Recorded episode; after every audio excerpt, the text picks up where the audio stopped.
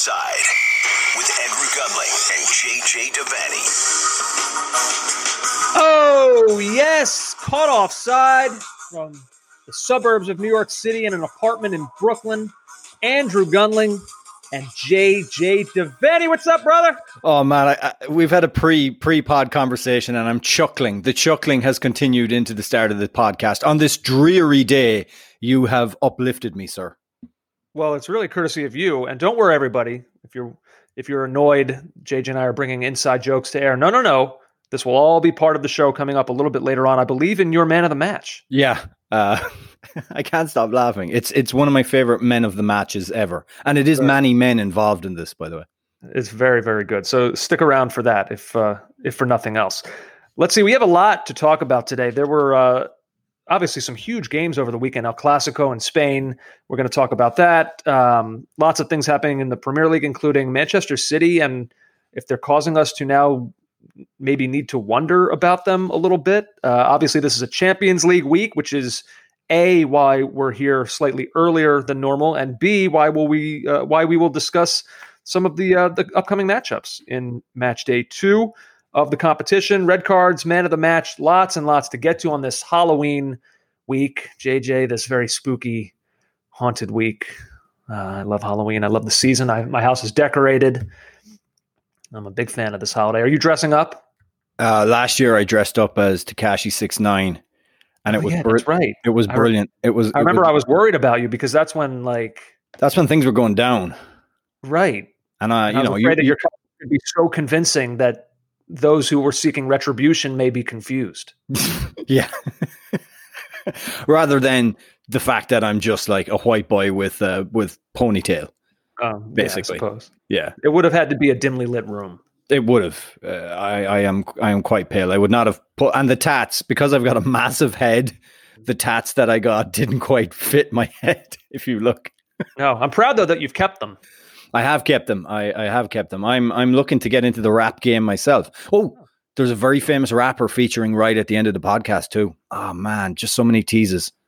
Yeah. Well, let's get right into it now, JJ. So I was thinking about some of the games from over this weekend.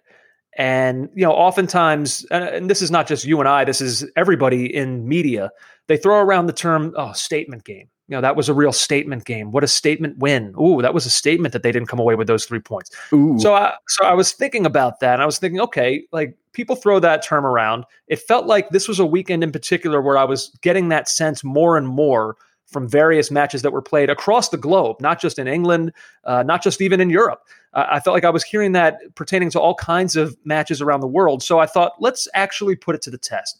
And I've picked out five different matches from over the course of this weekend where I felt like somebody somewhere was describing it as a statement in some way. And you and I will go through these and we'll parse through them and we'll determine whether or not any sort of statement was actually made in these matches. Are you ready for this? I'm ready. I, I love statements. I'm, I'm a big fan of them. And um, my favorite is uh, Comunicado Oficial, which usually comes from Spain. And that's an official statement about something going on at a club. But these are fine. These are fine. Okay. Well, let's start with Spain, as a matter of fact, JJ. Number one on my list here was, as we mentioned earlier, El Clasico. And the statement being, with Real Madrid winning this one 3 1, did Real Madrid make the statement that they have further separated themselves from Barcelona? I, I don't think so, Andrew. I, I, I can't see the statement in this. Um, can it not just be two giants of the game who are in the kind of in the same place together, not very good?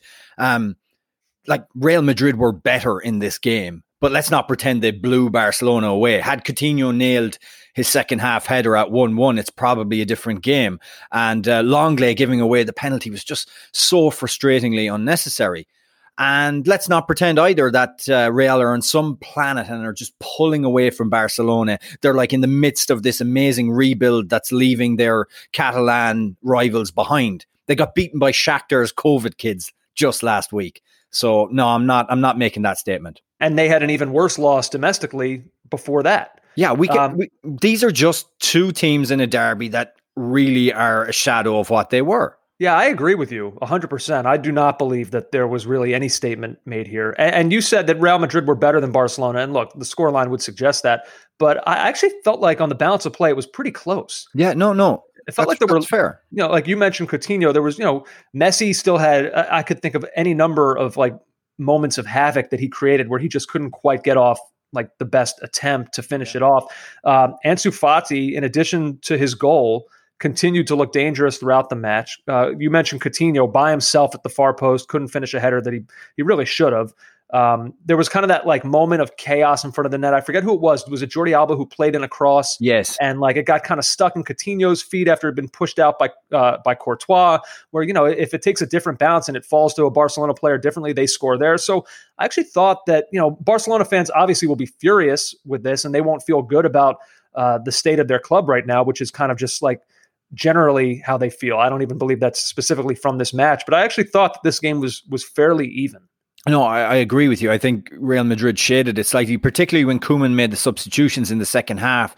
It seemed as if Barcelona lost some impetus and chances on the transition started opening up, and, and that's how we saw. I mean, look, they didn't score their third goal until until late in the game through Luka Modric. So I under I understand those points you're making. The, the most striking um, commentary on this game I found was from a friend of ours who he's the friend that we don't text anymore, that we don't invite out anymore. He we still call him a friend, but for some reason we've sideli- sidelined him, and that's Sir Dan of Thomas from ESPN FC.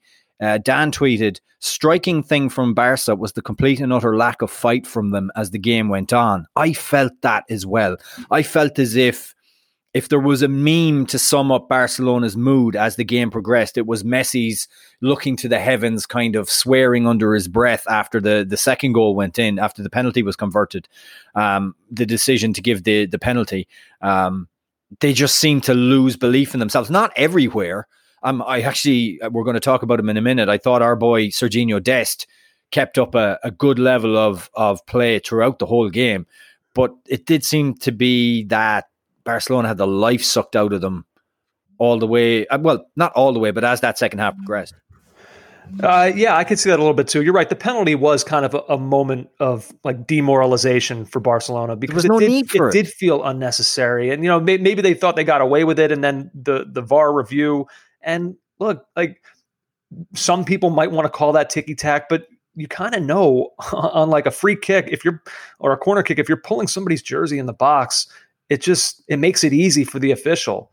Um, and I don't think he was going to make that cross. And if he did make that cross, it, he would have been going backwards, and the header probably wouldn't have been that strong. And Barcelona could maybe have cleared their lines. I just thought it was it was pointless. Yeah. And now, look, I don't want this to all be just about Barcelona. Like you said, we will mention um, Serginho Dest in a moment, but Real Madrid did play. They did play decently well. I thought their opening goal was was important to make that quick statement. Barcelona did respond within minutes, mm. uh, but you know Benzema not usually accustomed to the role of playmaker, but he was he played it nicely there with a great ball in to set up the goal. Um, and then you know we talked about the penalty, and then Luka Modric at the end put, uh, providing the finishing touch with Neto out of net. Good finish from Modric. Uh, so look, it's for for Real Madrid. You're coming off of two bad defeats, um, and now you're playing Barcelona on the road. So for them to come out of this scoring three goals and coming away with three points, it's certainly like this could have. They really kind of needed this. I mean, what would the what would their mental state be right now if they were coming out of this with another bad defeat? They certainly did, but um, it, it doesn't make a statement about their longer term health whatsoever. And I think Agreed. that's the conclusion me and you have come to. Yeah, I would agree with that. Let, while we're talking about this game, like I said, let's talk about Serginho Dest because this was a pretty, I mean, as far as big occasions go in a domestic setting, this is about as big as it gets. And to have an American play 90 minutes in it and play pretty well, and to be as young as he is, uh, it was it was a pretty cool thing to see. Look, um, people know we're going to bang the drum for for US talent, and we have listeners all over the world. So let me let me frame it for them. It's not unusual for a graduate of the Ajax Academy to turn up in Barcelona in their colours and play for them. That's not unusual. What's very unusual and has never happened is that we have a graduate of the US national team system do that. This was a big day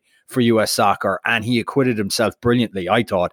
Um, he had the most successful dribbles, five, for a Barcelona player in the game. And there were just moments, Andrew, where you had to pinch yourself and in pinching yourself you felt good i'm not talking about some kind of weird thing here it was it was a it was a really nice feeling to see a us player play like this and you you had to check whether this was real or not there was just two moments for me. There was the first half where he combines with Coutinho and his cross is cut out. It's just such wonderful feet from from uh, from Serginho Dest, and it's a shame he didn't dig out a better cross. He was very good in in tackling generally, and um, the moment in the second half, he's running onto a ball that he's probably not going to make, and Sergio Ramos comes out of the center, and instead of trying to even make a play to keep it in, no nonsense, slides and puts it out of play. He doesn't even want to take a chance that Dest gets beyond him because there will be no way back for his old legs. And, and it just it just kind of summed up that he's arrived. There was a certain respect level. When he attacked with the ball, he attacked with purpose. He mm-hmm. laid on some nice passes, some telling passes. Look, like I said, is it shocking to me that an Ajax graduate is comfortable in the Barcelona style? No. But is it amazing to me that it's a US national team player? It's it's it's magnificent. It was a banner day for the U.S. soccer uh, for the development of U.S. soccer. I think. Yeah, yeah. You mentioned how he com- he completed the most successful dribbles of anybody on Barcelona. I saw this also from at USMNT only. Uh, also completed 42 of his 44 passes. Uh, he recovered six balls and only committed one foul on the day. Uh, so, I mean, look, in the end, he won't be happy. They lost. Uh, no, but he wasn't. But like, our American brains were smiling. As oh, Sally Field. Sally Field went crazy. You like us. You really like us. Yeah. By the way, hopefully, I guess we should mention that. Uh, what was the uh, that U.S. Soccer over the was it over this past weekend? Um, pointed out that there will be. We had speculated that there was going to be some kind of European friendly uh, upcoming. Um, I know that Australia had been tabbed to be one of those, but Australia has now backed out of whatever European friendlies they were going to be playing yeah. next month. No, we're uh, going to. The U.S. does still have one lined up. Yeah, we're going to have Wales. Um, on the 12th of November. Yeah. 2:45 p.m. kickoff. Um, so that's look at we'll we'll have to see how that all shakes out, but for now that's on the slate. Can't wait. Uh, all right, statement two, JJ. This comes from West Ham and Manchester City, and the statement being: Did Man City make the statement that their best football under Pep is behind them? Yeah. Can Can I suggest this has been a long statement? This statement started being read maybe a few months ago, okay. and and we're at the final paragraph of the statement. I'm go- I'm going to say yes. Um, w- on this podcast, all the time, I refer to what I call PepBot 3000. That's where Pep's very very orchestrated system breaks down, or when Pep giving instructions becomes tiresome isn't the word, but just it's too much They've had enough of him. The players have taken in all that he has, and, and they're at the end of this particular cycle. And I think we've reached that. Um, Miguel Delaney had a nice piece in his match report about just that kind of feeling. Um, and this is what he writes At their peak, Guardiola City were a side who seemed to endlessly rotate and interchange position, the angles of their play creating a kaleidoscope of movement, movement that just dazzled opposition. There was none of that here. This was just a lot of flatness, both in application and in city shape.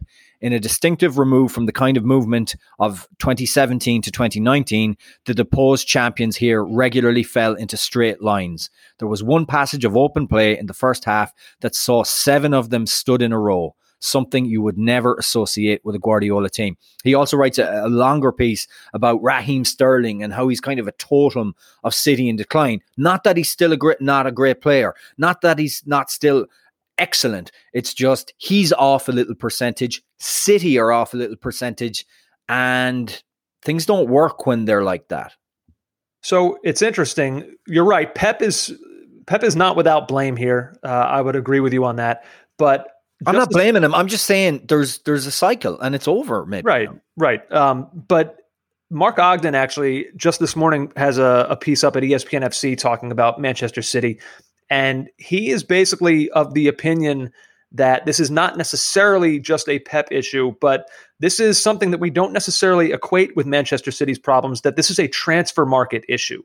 And that Manchester City, much like what we saw, he says, about uh, with Manchester United kind of post Sir Alex Ferguson with some of the, the moves they made, high profile signings, um, expensive signings, but players who just were not as good as whoever they were being expected to replace for that club. And Mark Ogden says we're kind of seeing that now with Manchester City. Um, like, look at the players who have come in recently for them, and then look at the players who were most impactful during Manchester City's I guess high point of this of this era. You know, when we talk about like Aguero, Yaya Toure, David Silva, uh, players of that caliber that you don't really feel like. You know, I'll, I'll, even say Raheem Sterling since he was bought several years ago. Now it feels like he's he's still young, but he's been there for a while. You know, with the with only like a few exceptions, it feels like Manchester City are not bringing in those kinds of players anymore that are necessarily of that ilk, but they're still spending similar amounts of money. Um, and that is that is proved to be problematic for them. Like I look at guys, JJ, they're still, you know, I look at what's happening at Bayern Munich right now. At like Leroy Sané scores over the weekend. Young player, cost a lot of money. Why didn't he work there? Like, why could that not have worked? I remember thinking at the time, this is strange that this guy can't get on the field for, in this system. But why can't it, he play for them? It did work for a while, but he was never ever cemented into Pep's mind. But look, look right now at Bernardo Silva. He was the next one I was going to bring up. Yeah, we, we thought he was going to be a mainstay to replace, not to replace David Silva. He, he while David Silva was there, he kind of emerged as this as this brilliant signing, and now that's not working anymore. Why? It's it's weird. I mean, and look, there are certain signings now that we'll just have to see. Like Nathan Ake, it, it's like the ink is still fresh on that signing, so we'll have to see if that comes good. Um, but yeah, some of their moves just I don't know for whatever reason they're just they're just not panning out the way that some of these past superstars were for this for this club. Yeah, I mean, there's an argument, there's a real argument to be made that, and and certainly it is being made in the media that you know this is the start. If Pep would were to stay on, this would be the start of another huge half a billion dollar investment into the club where he takes it into a new cycle and he moves on the likes of Aguero, maybe even looks at a Gabriel Jesus and thinks, okay, I've given him a good shot, it's not working. We need to go big again and find those big transfers. Would he even look at moving on? Um, well, I, am trying to think of other players. There's a lot of other players that have been brought in. To your point, and well, I mean, had, like like Benjamin Mendy cost 51 yeah, million. I know, you know, I know. There's been a lot of of transfers, particularly made in the in the fullback and centre half positions for City that just haven't panned out. And you often wonder the fact that they didn't win the race to Virgil van Dijk, how much that kind of changed things for them, because he'd still be a mainstay there for them, and and it would would have solved a, a lot of problems you would think. Um, but you know, sometimes it's not about bringing in players like you know Hansi Flick comes in, and and and yes, he there have been players brought brought into Bayern Munich, but not that many. And what Hansi Flick has done is kind of changed the message. It was different from what Kovac was saying. It was different from what Bayern Munich were hearing. And he comes in and he finds a style of play that works. And who knows? Maybe City's next move, which is difficult for them because the club has been built in his image, but maybe City's next move is to bring in a different voice. And that freshens things up. You just don't know. Yeah, and look, the other problem for Manchester City, if we're looking at this season and thinking, okay, when are they going to right the ship? This is not this is not an easy task that lay ahead of them. Listen to this from uh, Jonathan Smith at Goal.com. He wrote, uh, with a, a minimum of two games a week between now and the new year, the strain on the City squad is only going to increase, and the City boss has to somehow manage the demands placed upon his players. City's players are already tired with the start of the new season in September coming barely a month after City's disastrous Champions League quarterfinal loss to Lyon in Lisbon. An almost non existent preseason was exacerbated by the fact that so many first team players have either struggled for full fitness or tested positive for COVID 19. This is the problem for Pep JJ. With this poor start, eight points from five matches, um, is he going to feel desperation to continue to play what he believes is his A squad in both the league? Because now, with them being like lower half of the table, they're going to have to work their way back up. He can't really like. Can he afford to give big name players games off? By the same token, he has even more desperation before he exits this club, whenever that may be, to win a Champions League. So he can't take games off there either. So like like Kevin De Bruyne is just coming back from injury. Can he play him? Is he going to have to play him every game? You know, at, like can you like Sergio Aguero just came back from injury and now he's injured again? Like yeah. this I don't know. He's going to have a hard time managing a squad that suddenly doesn't feel as large as Manchester City squads in the past. Well, first of all, like lots of clubs are going through this right now. Your your own club in particular, and and and hence why they probably bolstered so much um, in the transfer window. You see, it's hard to speculate on this until we know what Pep's mindset is. Is it possible that he's looking at this as the end of the cycle? This is his last season, and that he maybe wants to do something along the lines of focusing on the Champions League. If that's a if that's even something that you can do, can you push all your chips in on the Champions League and say league form We'll do our best, obviously, but we're prioritizing. But they, this, but they, this, they can't do that. They've spent too much money. Where I have to believe the the board and those in charge at that club would would find that unacceptable. That Manchester City couldn't with with and look, we're talking about the flaws in these players, but they still cost a ton of money to assemble this squad. And there will be people in that room that say, "Uh, uh-uh, uh you have to make it work. We cannot be an embarrassment in the league." At the expense of another competition. That's not good enough for us. Yeah, you're probably right. I'm just speculating here. Yeah, no, it's it's legit thought. All right, next one, JJ. This was the big one. This was the big one uh, over the weekend, and it was back here in MLS in the United States in the Northeast. JJ, the Philadelphia Union five, Toronto FC nil. Did the Union just make the statement that they are now the team to beat in MLS?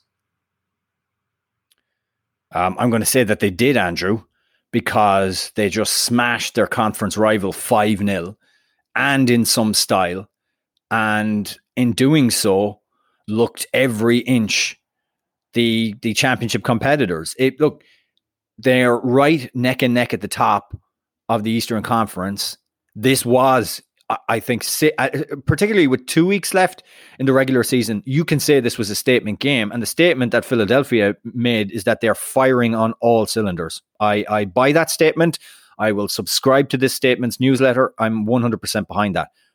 And I am 100% behind you because I agree fully that this was a statement. 5 0 against the only team ahead of you in the race for the Supporter Shield, which is now back, by the way, by popular demand. Um, that how could that not be a statement? And it's not just it's not just the fact that they won 5 0. Uh, sometimes we'll say things like this and we're kind of exaggerating a little bit. We're just trying to kind of like hammer home a point. JJ, I am not exaggerating when I say it was 5 0. It could have been 10, and it, it probably should have been. Every bit of it and it was just and it was from minute like minute one all the way through to the end of this game. It was one way traffic nonstop. Every player it felt like for the union were involved. Their fullbacks were phenomenal in this game. Uh, santos with a with a hat trick he's in fantastic form right now. Brenden aaronson looked great again. Andrew how good was wagner? His first his the opening goal his ball into santos was you you can't play a ball better than that no you can't. Uh, this was this was as convincing a win as we've seen in this league this season.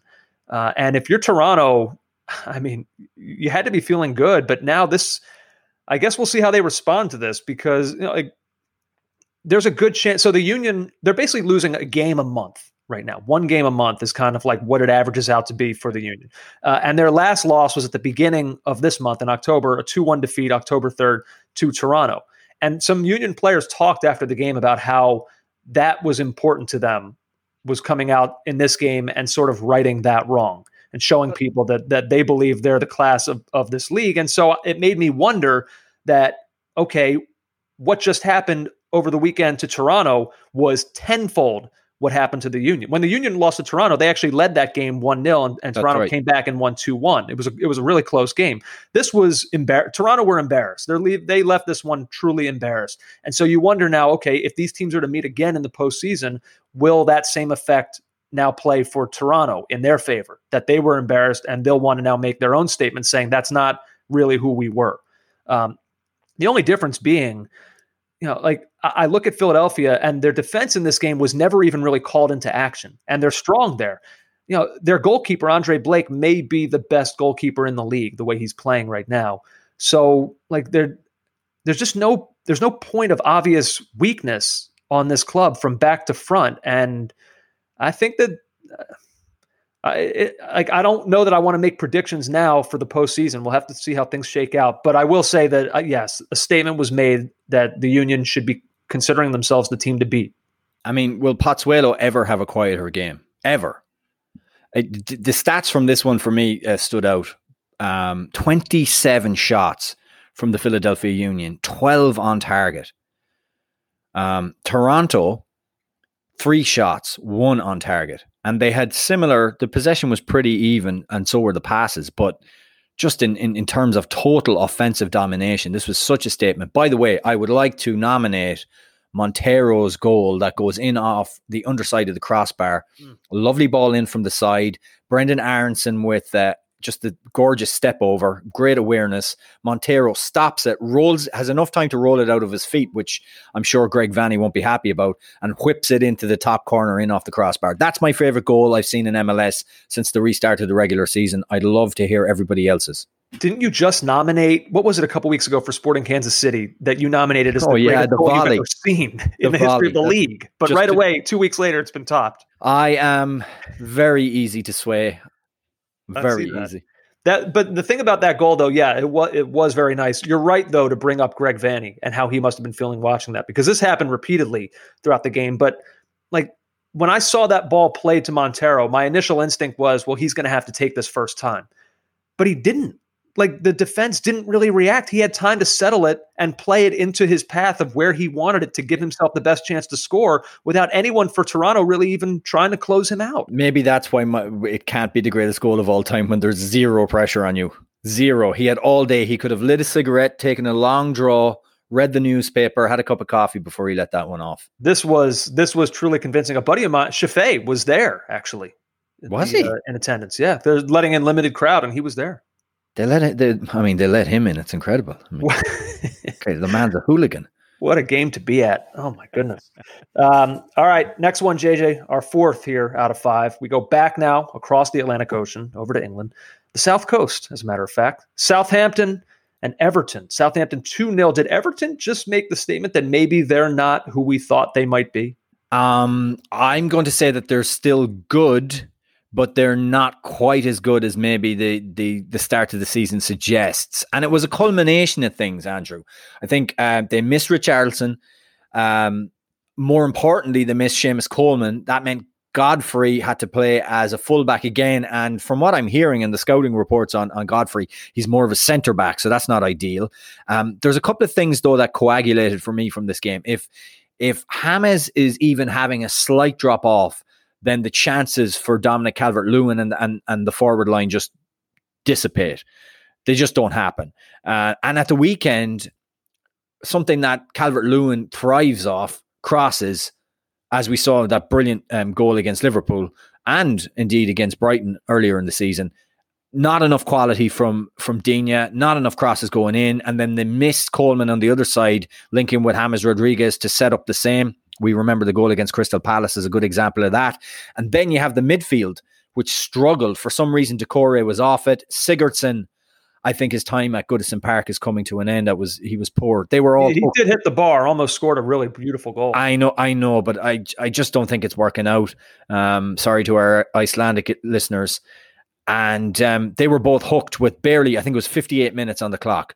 So there was a couple of things that all came together. And, and one thing that stuck in my mind was what you said was that if, if anything is going to hamper this season um, for Everton, it's probably going to be strength and depth.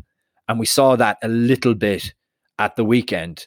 Um, also, losing a player in such uh, unfortunate circumstances. I don't believe uh, Lucas Digne meant to trod on uh, Walker Peters, but it's a definite red. That's irrelevant. That that was interesting because you're right. That he I don't think it's I don't know that it's possible to have done what he did on purpose. Unless you can just like slow things down in your mind, like to, to have the I think, timing. I think Graham Souness or Roy Keane could have managed it. Uh, all right, but like to, while someone is running, to have the timing to then time your stride at the right moment to then step on his, that guy's foot while he's in front of you at that angle, like I, I mean, it's still a red though. It, but right, it's one of those things that, like, accident or not, you you have to be off for doing that. It was it was hideous what could have happened there. It was really yeah. frightening. Um, with this statement, so I guess the flaw in it uh, of maybe they're not who we thought they were. Um, I will quote the great, the late great Dennis Green, former NFL coach, Arizona Cardinals, who famously once said, "They are who we thought they were." Right. Everton I think in this performance, for me personally, is a lot of who I thought they were. Okay. You just referenced in that, like we talked about back in our Jump to Conclusions Week podcast. that like they're when it when all is well, all will be well for them. Right. But all is not well over the course of an entire season, whether it's injuries or as we're seeing with Richarlison, red card, you know, Seamus Coleman not there right now through injury. Like, will they be able to withstand that? Now, I kind of thought that against Southampton they still could, um, although Southampton in their own right is starting to play a lot better too. Um, but we're seeing right now that like the the depth issues on Everton may be what prevents them not from contending for top four. I think the league is wide open enough right now where that can still happen.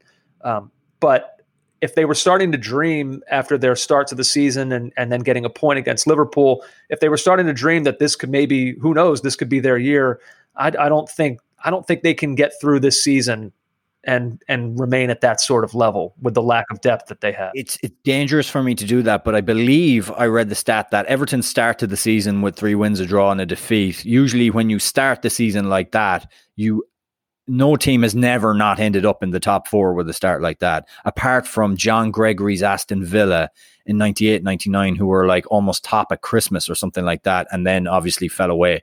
So uh, but I don't think that stat really works out in the season we're having right now. And accordingly, uh, 538 have pushed Everton down to, well, let me see, there are one, two, three, four, five, six, seventh in the table. Um, so, in what yeah. their like their personal form table? Yeah, they're uh, they're um, I guess they're their their probabilities. Yeah. Um, yeah their probabilities table have Everton in seventh. By the way, I mentioned Richarlison and, and his importance to this club. And look, he has moments where he can be maddening, where he you know takes shots where the, if he makes the pass, they score a goal, that kind of stuff. Yeah. However, um, since he joined the club, I saw the stat that he's missed six matches and Everton have not won any of them. So he is important. Okay, them, which is yeah. which is an obvious statement. By the way, the Digne red card that we were talking about. Um, do you think that'll get rescinded? That they'll have sympathy on the fact that they believe it was clearly an accident? Um, I don't think so. Maybe maybe there's games knocked off the suspension. Uh, okay. For straight red. Yeah, I'll be curious about that one. Yeah, I don't know. Um, all right, one more, JJ. We started with El Clasico, and we finish with El Trafico. JJ, the statement being with Carlos Vela back, did LAFC just make the statement of "We're back"?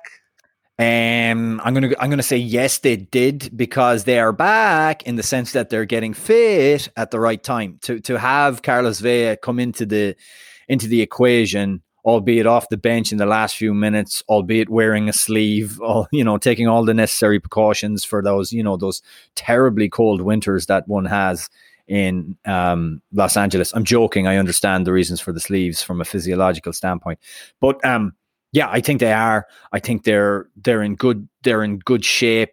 Um, they didn't play amazingly well against LA Galaxy. They I watched that game. They were good enough. I thought. I think they shaded it. Probably deserved it. Had a lot of luck in terms of VAR and refereeing. Um, but I think if you can have the league's MVP, the league's outstanding player, suddenly jettisoned into your squad for the business end of, of a league, yeah, they're back. That's the statement. Yeah, I agree with you about that. And part of it, it's not even necessarily just them, although I think some of the things they found out about themselves while he was out are really important like Danny Musovski came in and and now is a player for them. Like that's a guy who they can count on, I believe. And you know, Diego Rossi has taken his level up to I think MLS superstar status. I think he's that good. Um, but so some of this is them and how good we know they can be, especially with Vela in the lineup. But some of this is also parity in the Western Conference. You know, like if you look right now, LA, LAFC they've managed to stay afloat. They're fourth in the West, and you look at the teams above them, and I mean, look, you know how much I love the Seattle Sounders, but they have not lo- they they have not won their last three matches, including a three one loss to a Vela-less LAFC and a nil nil draw with San Jose. Uh, so you know, I think Seattle can find it and get it together when it when it counts in the postseason. But right now, their form is not where they would want it to be. You know, Portland. We've talked about the injuries there with Blanco now done for the season with his injury. Um, and then they're Sporting Kansas City, who, yes, they will be difficult. Defensively, they're fantastic. Um, and they can be dangerous up front with Alan Pulido.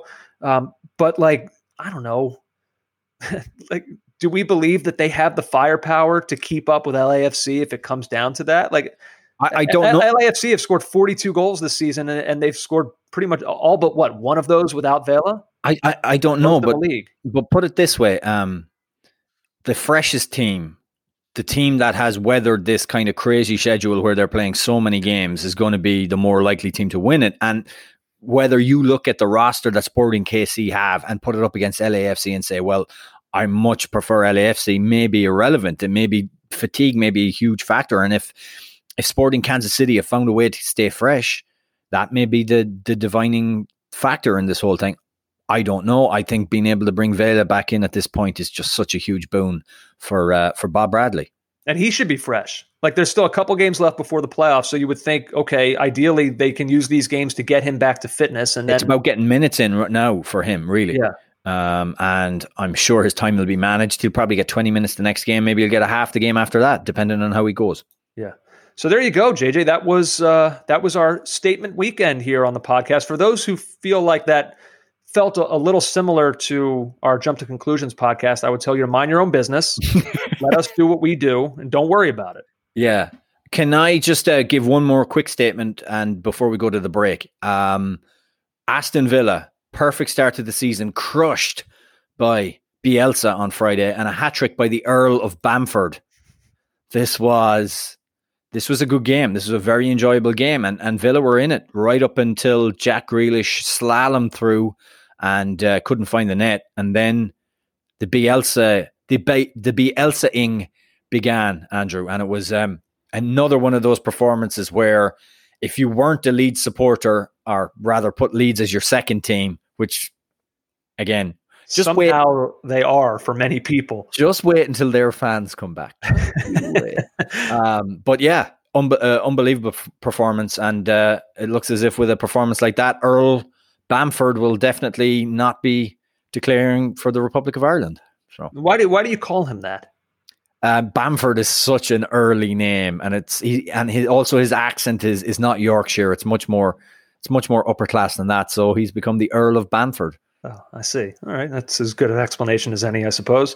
Um, I'll tell you what, let's take a quick break. When we come back, there were a couple other matches we want to talk about. We've got a, a little bit of a Champions League preview for this week. Red cards, man of the match. Don't go anywhere. Much more caught offside still to come. Oh, back now. Caught offside. Uh, JJ, there were um, a couple other matches I wanted to talk about quickly here uh, from the Premier League. Manchester United and Chelsea, probably your uh, your glamour fixture from over the weekend, but it was this was only what the second nil nil of the season so far. Yeah, it was dreadful. It was really bad. Um, but I think both sides will walk away content and they'll forget this one fairly quickly. Like, look at the context. United had conceded nine goals in their last two home league games, and Chelsea had conceded six in their last three league games. They'll take a nil nil at this point. I think, and they were set up to do that. I, I mean, the enduring thing and the enduring image from this one is Harry Maguire's Stone Cold Steve Austin headlock on Azpilicueta, which VAR deemed to be just fine, just fine. I, I don't know how that can be allowed to happen. I mean, I wouldn't mind. The funniest thing was Maguire headed the ball away whilst he had uh, while he while he had Azpilicueta in his kung fu grip. Crazy. Crazy. Very, very strange. Very strange. Um, one other thing, an apology from me to some of our listeners who tried to suggest, quite rightly, it would seem, that the signing of Donny van de Beek was a depth signing, whereas I argued, I don't know where he fits in, but he absolutely has to start. Well, Donny sat up there in the stands, didn't even come on for this one. And um, Tim Stark on Instagram wanted to ask us why did Manchester United buy Donny van de Beek? Um, I guess Tim, the answer is that Solskjaer's three or four targets that he wanted in the in the window were not fulfilled, and that um, Donny van de Beek was this kind of consolation prize that they could get at a good price. He added depth to a midfield that maybe wasn't going to feature uh, Pogba very often. And Look, now, I mean, I, I, give you credit for trying to come up with the reasons, but I'm trying to, but like, don't even think about it as hard as you are. You and I talked about this when they signed him. We liked it because we really like him, but we both said when it happened, are we sure this is the right club for this guy? Like, where yeah. does he fit? He doesn't. And we're seeing right now that you know maybe it was some kind of reactionary purchase. Like, uh, you know, uh, we're not going to get Jadon Sancho. Well, we got to get somebody. Yeah. Okay, who's the best one out there? Him. Does he fit? I don't. Who cares? Make it work. I mean, and maybe they will. Maybe it's going to take some time. Maybe someone will get hurt and he'll have his chance. But you're right. Right now, like, and he comes on. What was it last week? He came on. He scored a goal. Um, He, he came Granted, on against Newcastle and one, but he came on against Newcastle and instantly they look better. So yeah. So I, I don't know. It, it makes you wonder for him too. I understand a player wanting to go and and who has an opportunity to go play at a club like Manchester United, but I wonder how much sometimes players think about those kinds of things too. You know, how will I fit on this team? Will I actually? Uh, that has to be a conversation. oh yeah. I mean, I'm sure these guys have so much faith in themselves that they just think, well, uh, you know, I'll show them how good I am and I'll force my way in. But it's not always that simple. And and let's be honest, there's it's hard to imagine a scenario in which they're sat around a table and they they put it to Donny Van de Beek, oh Donny, you will be a depth signing. Right. And he Oh, he- cool. Oh, cool, great. Yeah, no, Right, right. no, I don't, I don't think so. I don't think that's going to work. Uh, by the way, just before we leave Manchester United, uh, the rumor in the Athletic today was that they're ready to go again, possibly in the summer, for Erling Braut Haaland. So if you if you can't get enough of United transfer sagas, you got a big one coming, baby. Well, I'll say this: if Dortmund's history is any indication, Haaland will not play for them forever. So you know why? Not, like, if you are one of these clubs that feels like they have money to spend and they need somebody, you know, for that position, why not? Uh, Half the- United, United probably should be you know, half. I know United are a big club, but half the world is going to be in for him in terms of the best teams. No, but it's really only a few teams, right? Yeah, no, you're right. You're right. It And- will and only they- be a few teams, yeah. and it's Uh, um, it's Mino Raiola they have to charm. So good luck. Mm, oh. Uh, let's see, JJ. Also, Leicester City. It had been a rough run of form for them, but uh, they go into London, into the Emirates Stadium, and they take three points from Arsenal. One 0 Jamie Vardy in the 80th minute off the bench. I thought he was hurt. What happened there? Calf injury? Doesn't, doesn't matter. He just there is no stop to this guy. Andrew, do you ever read a stat after a game where you just drink it in and you go, mm, "That is some good stat," where the stat is so creamy and rich, you're like, mm, "Perfect." It's like a good cup of coffee. I got one for you, my friend. Yeah. Duncan Alexander at Oily Sailor on Twitter, purveyor of fine stats. 24%, that's almost a quarter, folks, of Jamie Vardy's Premier League goals have come versus Arsenal, Liverpool, or Manchester City. And you have to say, fair enough. What a stat that is. A Big time quarter, players show up for big time games, right? a quarter of the goals. Oh, wonderful. Wonderful. Yeah, great player. What was it? A few weeks ago, someone was asking us if he's world class. What a ridiculous question. He absolutely is. Uh, but I made the caveats that um, you don't think of him because Leicester aren't in the Champions League and he doesn't play for England. um, not good for Arsenal. Uh, and this season has kind of gone. It's kind of developed in a in a funny way where like the the prevailing thought on them before the season was that okay they'll score goals, but they haven't done a ton to fix that defense. Okay, they brought in Gabriel, but will a young player like him acclimating to this league will that be enough? Yeah. Um, well, right now they're not letting in a ton, but they're not scoring any either. No. Um, it's interesting. I, I read the Arseblog match report on this, which was really good.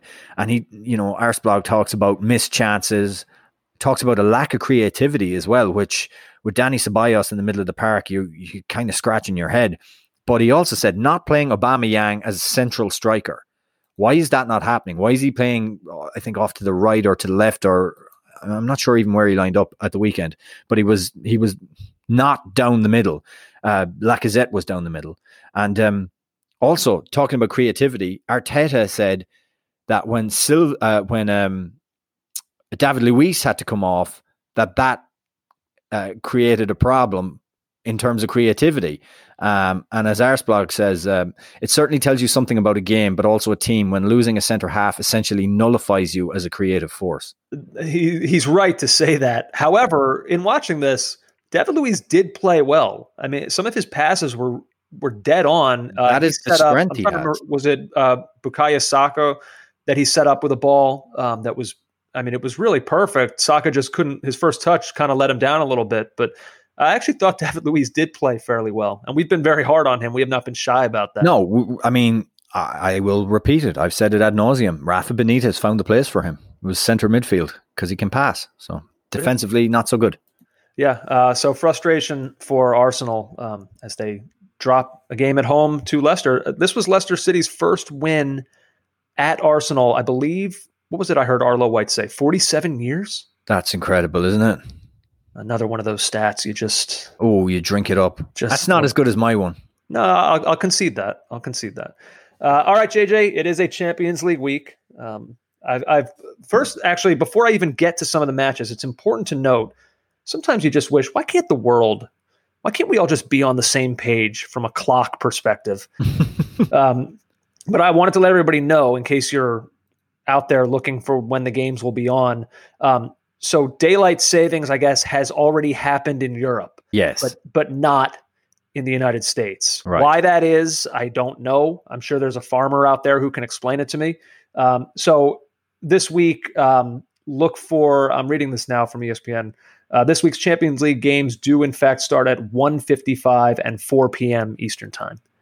Uh, so I guess those are the times to be looking for for your Champions League action. There you go. Just a little, just a little public service.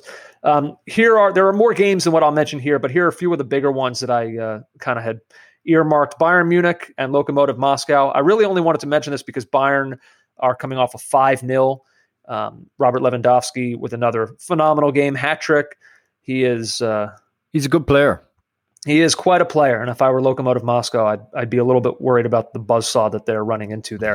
uh, the next one, JJ, that I had here, there's two. So I, I have games that are earmarked, and then I have the earmarked games of the earmarked games. Oh my God. The curated earmarked games. This this one, it may not jump off the page necessarily if you're just quickly scrolling through and seeing what games are coming up, but I would say of all the Champions League matches this coming match day, I think if you could only watch one, it would be Atalanta and Ajax. Um, we we talked about that um, the ESPN FC report a few a couple weeks ago about the 11 most fun attack minded teams in the in European soccer right now. Atalanta were number one on that list, and then JJ Ajax over the weekend poured in 13 in their 13 0 win in the Dutch Eredivisie. This is these are two teams that are open, that are fun to watch. Yeah. They will not bend their style regardless of who they're playing. And this has the chance to be a really, really entertaining game. This is so weird to me because, okay, Ajax hammer VVV Venlo 13 0 in the Eredivisie. And Atalanta batter Midtjylland in their first Champions League game last week, but then they've lost to Sampdoria. That's two successive defeats in a row in Serie A. But yet I'm still put, putting money on Gasperini's men. So Okay. I fancy, I fancy Atalanta in this one, but you're right. It could be fascinating. Yeah, it, it really could. Uh, speaking of Midtjylland, they play your Liverpool. Mm. And there's an interesting article about this, uh, about Midtjylland in particular at The Guardian, uh, where they talk about how this is kind of the club that really made analytics a thing in European play. And a lot of other clubs are now emulating them, Liverpool in particular, because it was your, who was it you talked about, JJ? Uh, Thomas Grønnemark, the throw in coach. Throwing coach, yeah. So there was the big deal made about when Liverpool brought him in. They brought him from Midtjylland. Yes. Uh, and it has like it was mocked at first, but Liverpool's they went from I think fifth worst throw-in percentage success rate to uh, to second best in all of Europe um, since he arrived. And people can mock it, but you can't say that that doesn't make some kind of difference. So yeah, Midtjylland are one of those kind of like under the radar trend-setting analytic clubs. So uh, I thought it was interesting that these two were against one another. Yeah, and apparently, according to the Athletic, United are looking for more data analysts. Oh. because they've only they've only just got into that part Just dipping their toe in the water. dipping their toe in it. All right. uh, let's see. Uh, Marseille and Manchester City. We talked about Manchester City earlier. Uh, this feels like an important game for them if they want to start to feel good again. Uh, Krasnodar and Chelsea. And then JJ, Juventus and Barcelona, which was the other game that I had italicized um, because it's Yeah. it's uh, Barcelona obviously coming in off of a um, a tough defeat to Real Madrid in El Clasico, and it's Juventus coming in off of a kind of a bad draw Yes, for them in Serie A. Uh, this season has not quite gotten off to the roaring start that they had probably hoped. um, interesting thing about this is we're gonna we ha- we won't know until 24 hours. Ronaldo has to take another COVID test, and that has to be clean. So we're waiting to see whether that's going to be okay. We hope it is.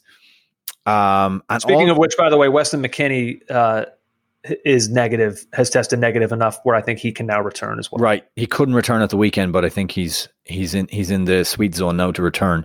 Um, so that's the Ronaldo side, and on the Messi side of things, according to an article I read in Forbes, Messi's on his worst drought since 2007 2008 at this point of a season, with six matches down, and ever since becoming a frequent goal scorer. So this is a bit of a drought for for the big man. Yeah, Messi, Ronaldo, not quite in the uh, the form in which we typically see them. Well, Ronaldo, if he he has to play to be in form. Yeah, Uh, but Messi. By the way, speaking of Ronaldo and how we're used to seeing him, do you see he shaved his head? I did not see that. Yeah, look it up. It's it's jarring. Not going to say it's bad. It's just I don't know. He's kind of like he's a I hair he- guy, you know. Yeah, I think he could pull off a Well, look, shaved head. he's he's Cristiano Ronaldo. He's he's an Adonis. He can he can pull off any look that he wants. But it was just jarring. Like remember when David Silva was suddenly bald? Oh yeah, but that was for another reason. Right, but it was still jarring. I kind of felt that way. Like he's a guy who I kind of like know. I can always find him out there because of his hair. Okay, he's like a hair guy. Yeah, Ronaldo's a hair guy. All right. Yeah. Um, and then one more, by the way, Manchester United and RB Leipzig. Uh, this one is this one blows my mind. So United coming off that win against PSG. So if United are playing, um, for example, a PSG or Manchester City, Solskjaer's United, I'm talking about now. I'd put money on Manchester United to get the upset, right? But where do RB Leipzig fall into that? A very good team, but not quite a PSG. Um, should I be like seeing or expecting a Solskjaer special in this one, or does he get out Nagelsmann by talent and tactics? Are you asking? Well, are you asking me who I think is a better team, No, who, who I think will win this game? Yeah, no, no, no. I, I think RB Leipzig is better than Manchester United. I, I believe that to be the case, Andrew. What I'm saying is, though, is that we've kind of got into a groove with United where they'll lose to Crystal Palace. You won't know what they'll do against Southampton, but you can put your bet your bottom dollar that they're going to beat PSG and they're going to beat City. So Leipzig fall into a different category. I mean, I expect Leipzig to win it, but So you're saying, in terms of stature, Leipzig are somewhere in that nether zone between a PSG and a Crystal Palace. Is that what I'm trying to get from you? I don't know what I'm saying. What I'm saying is it's hard to call what United are going to do these days. Okay, well, I'm going to say they're going to lose. Okay. Oh, by the way, just uh, just one quick point on the Krasnodar Chelsea game. Expect one 0 Chelsea, and also expect the following phrases for your post match bingo: ground out a victory, and it's always tricky to come here. Thanks. All right, I'm going to set up a bingo card. Put some We of should- those on there. We should should think. What are other like amazing football cliches that we can put on that bingo card? early doors. Yeah, we, we got on top of them uh, early doors, but then you know uh, they got back into it, and we really struggled from there. uh, so that's your Champions League action for the week. Brings us now towards the end of the show, JJ, which means Ooh, that was a loud whistle into this very sensitive microphone. Red card. Uh, I'm going to go first here. I'll allow it. My red card. It's a shared red card. Goes to both Fulham and Sheffield United. Oh, Uh, so so sounds both like a dull clubs- red card. Yeah, eh, kind of, but I, it's information based. I want to get some information out there to the public. Uh, both clubs lost over the weekend, meaning that they remain tied at the bottom with one point through six matches. Only two clubs have ever fared worse through six matches. Three years ago, Crystal Palace lost all six, but they did manage to stay up. That was like the Roy Hodgson. Um, like I picture him as like wearing a cape Oh, into rescue the day. That was the Roy Hodgson. that was the Frank de Boer start. Yeah, yeah, yeah. There you go. Good old Frankie. a nice portent of things to come in MLS.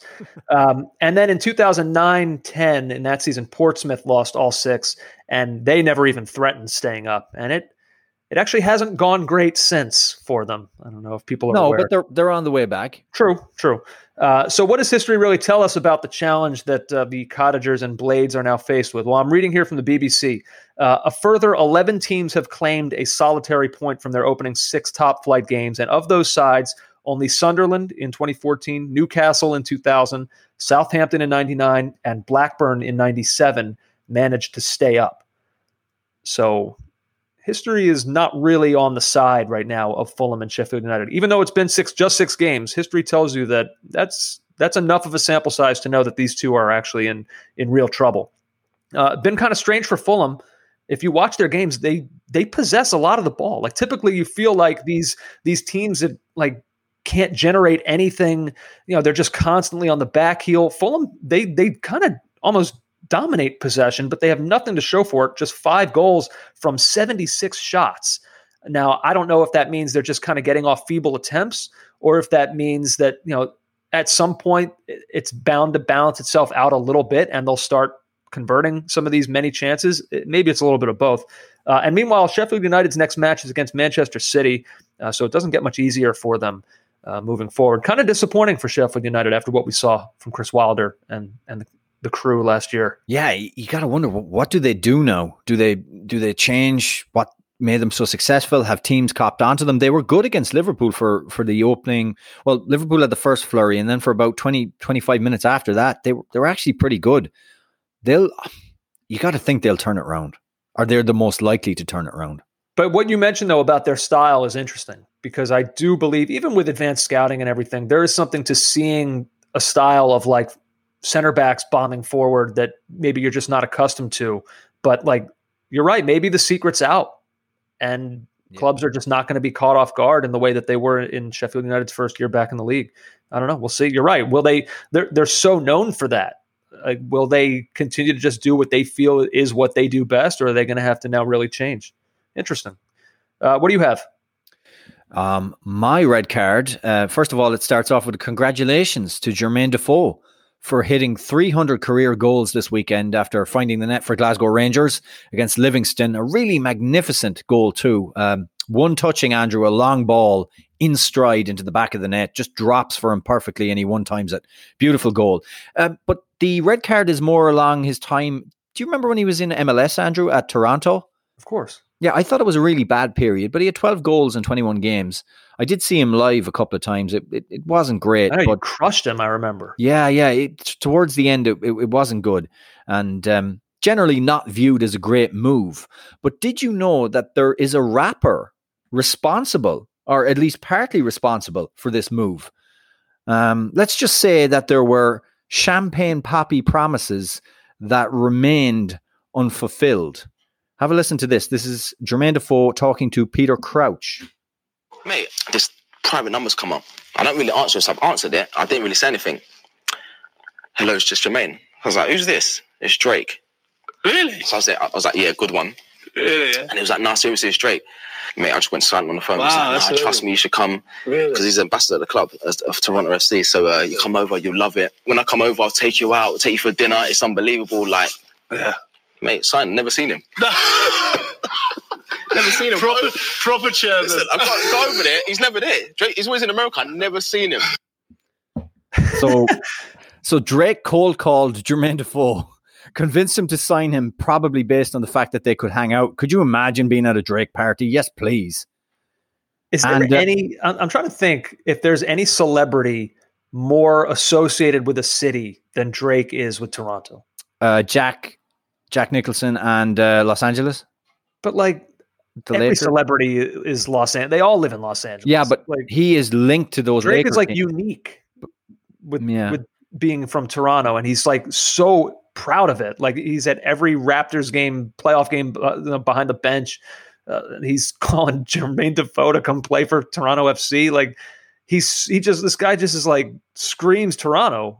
God, I would be sickened though. Wouldn't you be sickened too though? You know, the, the idea that you get to hang out with Drake for a little bit, go to those parties and then no, doesn't even call you. Yeah, that's. Unf- I wonder if Jermaine Defoe does he say if he tried to then get in touch with Drake? No, if he that wouldn't have been cool. I guess like Drake, what's up? I thought we were going to hang out. Who's this? I'm sorry, you have the wrong number. Hmm. Yeah, that's too bad. Oh. All right, uh, my man of the match, JJ. Quick one from me. Um, sometimes I feel like a, a player uh, of some note, they'll, you know, we're very, we're Premier League centric. All right, it is, it's what we are It's what We're we football centric. You shut up. we talk a lot about the Premier League, and you know that sometimes a player of, of note will leave the league, and depending on where they go, they kind of then just like leave our consciousness. Like since Aaron Ramsey left Arsenal, how many times have we talked about Aaron Ramsey? Yeah, but I mean, how many like times? It, how many times has he done anything of note at Uh, Juventus? all right, fair, touche, touche, Devani.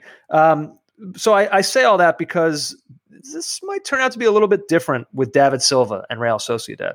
Uh, Sociedad defeated Huesca 4 1 over the weekend and are now top of the table in La Liga. And even at 34, David Silva has been more than just a passenger. He had two assists in the win.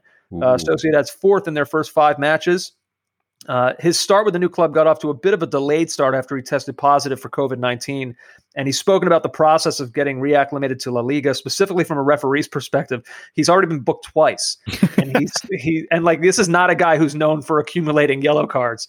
Uh, so he, he was talking about how like they just call a lot more uh, in Spain than they do in England. Is years not- of being years of being bulldozed by Ryan Shawcross. Ex- exactly, exactly. Uh, but in seeing his performance over the weekend, you'd have to think that the uh, the reacclimation may happen a little bit quicker than expected, and you also can't help but wonder if Manchester City are watching him right now, thinking, "Hmm, might have been nice to have a player like like that in the squad."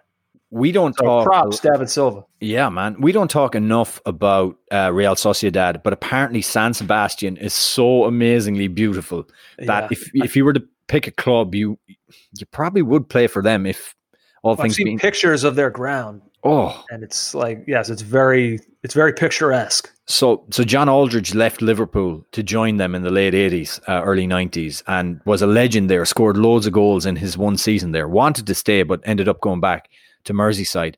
But a local butcher gave him a steak, promised him a steak for every goal he scored.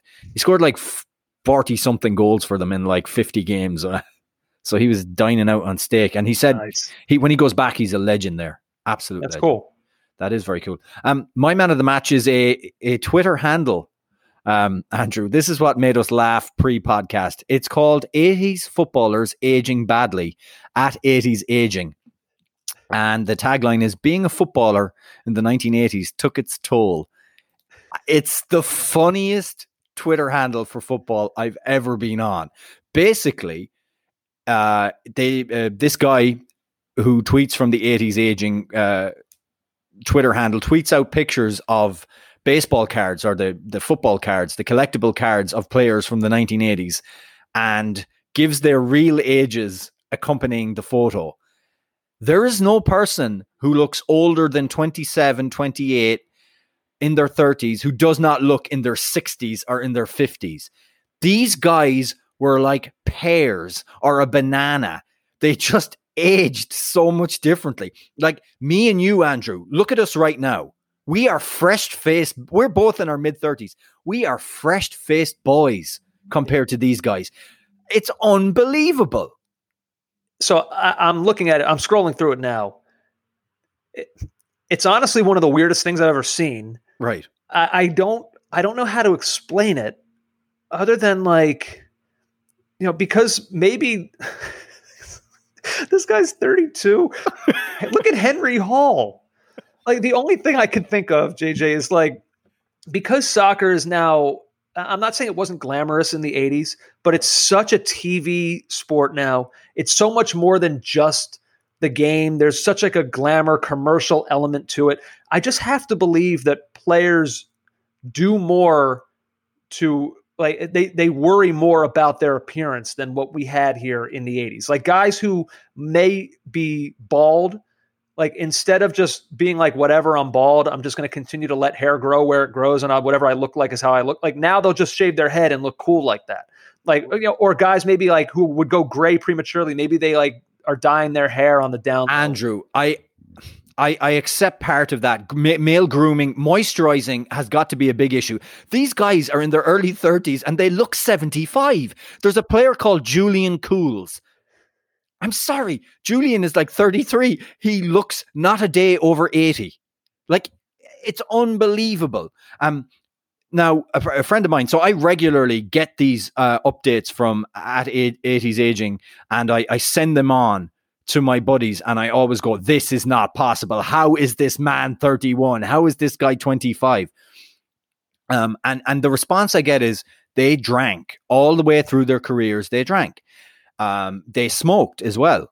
A lot of players smoked. All right, Um, maybe that's a that's a because I was gonna say I, you and I like we'll drink. Like we don't we look like we're in our twenties still. no, Like why does Alan Woodward? he's thirty one. Why does he look like he's seventy seven? Like it, it actually almost annoys me. I want to say to him like, "What's what's your problem? Why do you look like this? You're 31, man. It's so, So- weird." So at 80s aging is the handle. Uh, 80s footballers aging badly uh, is is how you find it. Um, and he's doing the FA Cup of badly aging footballers every day this week. Uh, Chris, o- Chris O'Dowd, the actor, is getting involved, and he tweets, "Don't believe the polls. Vote." Incredible matchup between Alex Rennie and Alan Cork right now. Alex Uh, Rennie, uh, is, is that the latest one? No, it's it's actually I think it's already been decided. A- Alan Cork at 34 years old looks like Rip Torn when he was in his 80s. Alan is is that Alan Cork? That uh, he was the centre mid for Sheffield United. Yeah, Oh my god. Oh, I remember him. I remember being 10 years of age watching him. this Play for Sheffield United. weird. He he, he looks 63. I mean, you, you must be the smoking thing. I didn't think about that. That that could definitely Smoking be smoking puts huge lines in your face it, and Yeah. the skin. that could definitely be some of it. Some of these guys though, they like they're too young to have these kind of Wrinkles. yeah, and just like weathered appearances. it's weird, man. It's so weird. Uh, well, that's that's fantastic. What you could spend a long time on that Twitter account. Oh my god, I scrolled through it far too much.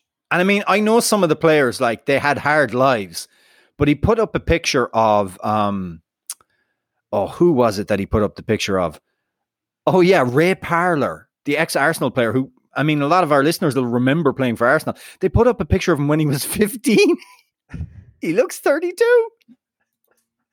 I mean, this, it exists sometimes. Like I remember when Greg Oden was in college at Ohio State, college basketball. I was like, that guy's not 18. That's a 46 year old man. Yeah. So like you see it every once in a while this day and age, but there, you're right. There's something about that decade where like these guys were just. It's weird. It's I- very weird. I should make one more point.